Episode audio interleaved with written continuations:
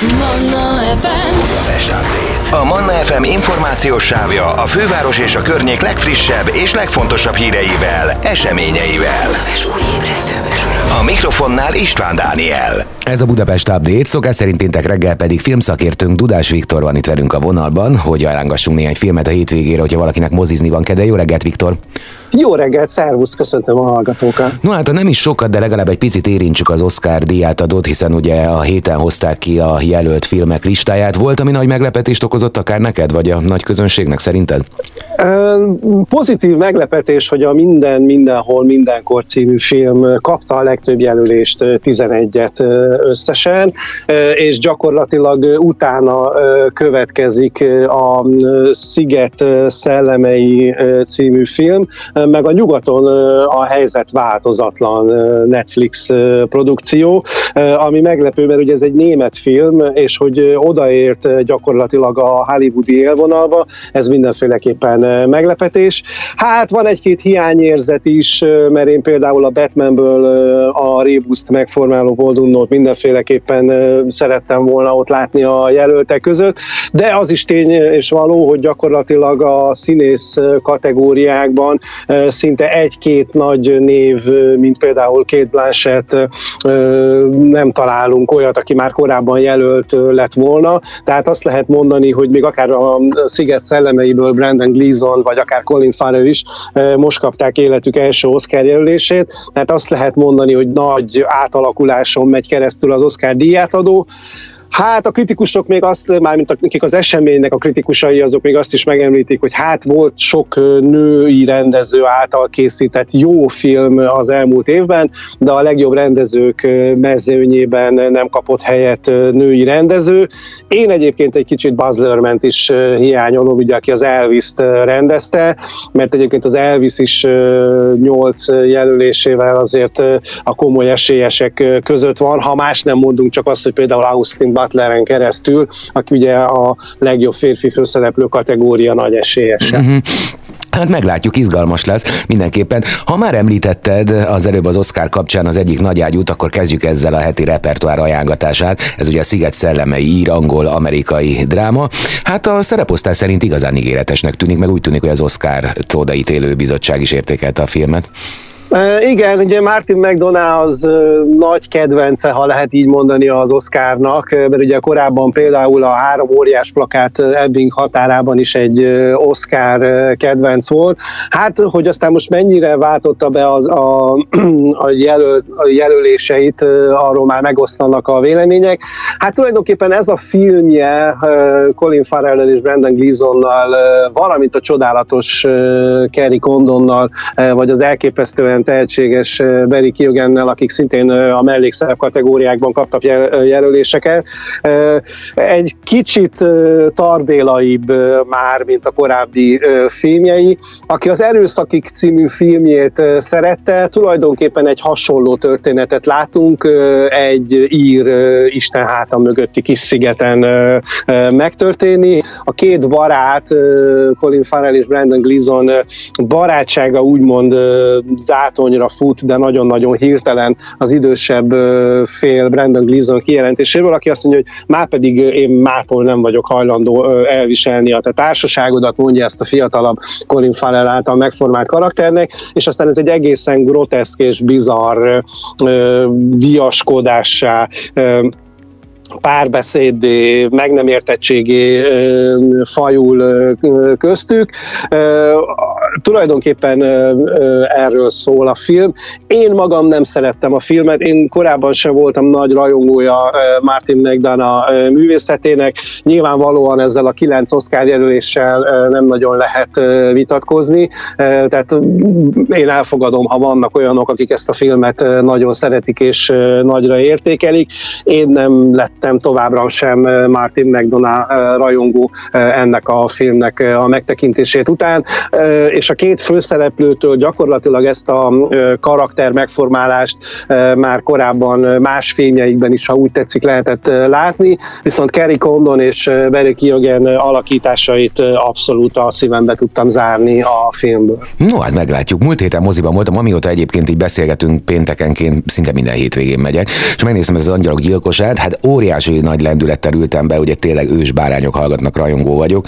Nekem elképesztő csalódás volt, ezt most nem akarom elvenni senkinek a kedvét. Ritkán érzem azt, hogy a fedénél kijönnék egy moziról, ez az volt. Na de mindegy, ami lényegesebb. Hát van, sajnos azt kell, hogy mondjam, hogy valóban vannak mostanában ilyen filmek. Ugye elképesztő dömping van, és ugye a sorozatok például, amiket a különböző szolgáltatókon nézünk, azok azért azt kell, hogy mondjam, hogy az elvárásainkat most már lassan egyre magasabbra húzzák, mert azok a sorozatok, amelyek gyakorlatilag az egész világot letarolják, azok olyan minőségben és olyan dramaturgiai kiműveltséggel látják el a nézőiket, hogy azért a korábban mondjuk ilyen B, C, D kategóriás filmeket, amiket úgy hát fanyalogva, de azért azt mondtuk, hogy egyszer nézős és megnéztük, azokat most már sokkal nehezebben viseljük el a moziszékben ülve. Hát igen, lehet, meg szerintem így 2023-ban nyugodtan el lehetne felejteni azt, hogy Blue Box technikát alkalmazunk, amikor autóban beszélget a két főhős, tehát annyira leugrik a képernyőről a halálgagyi. De mindegy, ez az én véleményem. Viszont ami fontos, hogy a film előtt láttam a Gép című film trélerét, ami szintén eléggé össze-visszának tűnt.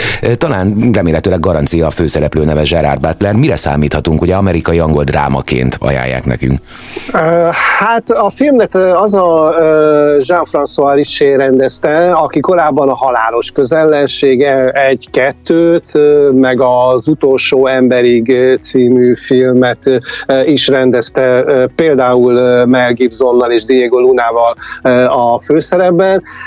Tehát egy olyan főszereplőt látunk itt, aki nem rettem meg a henteléstől, és ezt ugye tudjuk Gerard Butlertől, hogy azért ő szeret most már egyre többször akciófilmekben tündökölni. Hát itt egy pilótát játszik, akinek véletlenül egy viharba kell belerepülnie, és természetesen a géppel történik valami, és aztán egy Fülöp-szigeteki kis szigeten kénytelen kényszer leszállni a gépével, ahol a helyi hadúr elrabolja az utasokat, váltságdíjt remélve, és hát ugye itt egy úgymond kiszabadító és heroikus küzdelem kezdődik aztán a gép utasaiért, mert hát mit tesz egy igazán lelkiismeretes és becsületes repülőgép pilóta, az utasait minden körülmények között megpróbálja célba jutatni. Hát aki szereti például a Leon Neeson különböző bosszú filmjeit, vagy azokat a hentelős filmeket, ahol na, hadropogjon a gépuska és hadd vesszen a gonosz ellen, akkor szerintem ezt a filmet is úgy fogja végignézni, hogy hát nem is volt olyan nagy baj, hogy ezt a két órát erre a filmre szántuk a moziban. Na, de azért van szívet melengető is, és most nem az Elefántember remake gondolok, majd arról is ejtetünk egy-két szót. Az angol romantikus van mi köze ennek a szerelemhez? Ez az, aminek gondolom? Ilyen jó kis összebújos könnyű? Pontosan, mondhatjuk azt, hogy ez a film így január közepe végén előre hozza egy picit a Valentin napot. Ugye a filmnek a rendezője az a Sekár Kapur, akit egyébként az Elizabeth című film első és mondjuk így második részével megismertünk és a szívünkbe zártunk, ami ugye két Blanchettnek is meghozta a világszintű áttörést.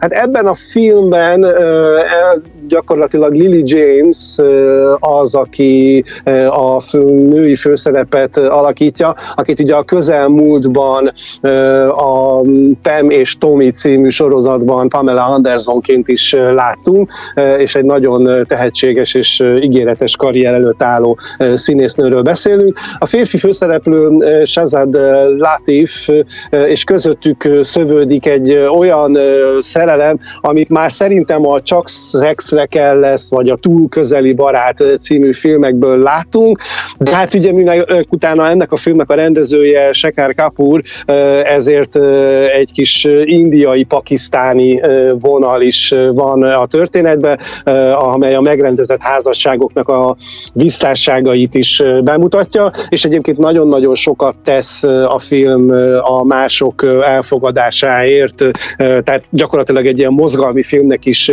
tekinthető, és hát aki Emma Thompson rajongó, az ezt a filmet is nagyon fogja imádni, mert gyakorlatilag Emma Thompson annyira sugárzóan és annyira könnyeden játszik most már szinte minden filmjébe, tehát ő úgy tűnik, hogy ezt a megfelelni kényszert a szerepnek és a közönségnek kényszert elengedte, és tényleg brillírozik ebben a filmben is a Lily James megformált a Zoe anyukájaként.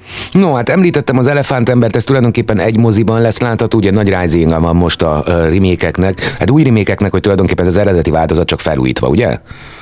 Igen, ugye ez a David Lynch klasszikusa, amely azért eléggé hátborzongató film volt a maga idejében, és gyakorlatilag David Lynchről tudjuk, hogy az ő filmjei hátborzongatóságukban folyamatosan időt állóak, úgyhogy aki szeretné ezt a filmet újra nagyvásznon megnézni, teljesen felújított és újra csillivilli formában, azoknak mindenféleképpen ajánlhatjuk ezt a mozit is a hétvégén eső előli programként. No hát is ma este most már ezerrel dübörög a Cinemanna műsorod, ugye ez péntek esténként hatkor jelentkezik, ma mire számíthat az, aki veled tart majd?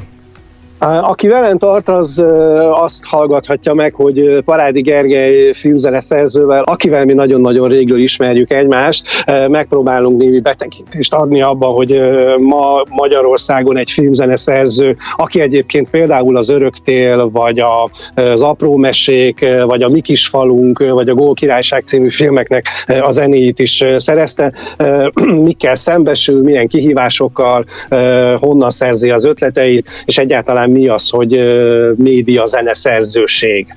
Oké, okay, este hatkor start. Dudás Viktor, köszönöm szépen, jövő héten ismét majd jönnek az új mozik, úgyhogy akkor megint beszélünk. Én is köszönöm a lehetőséget, jó mozizást mindenkinek. A Manna FM információs sávja a főváros és a környék legfrissebb és legfontosabb híreivel, eseményeivel. A mikrofonnál István Dániel.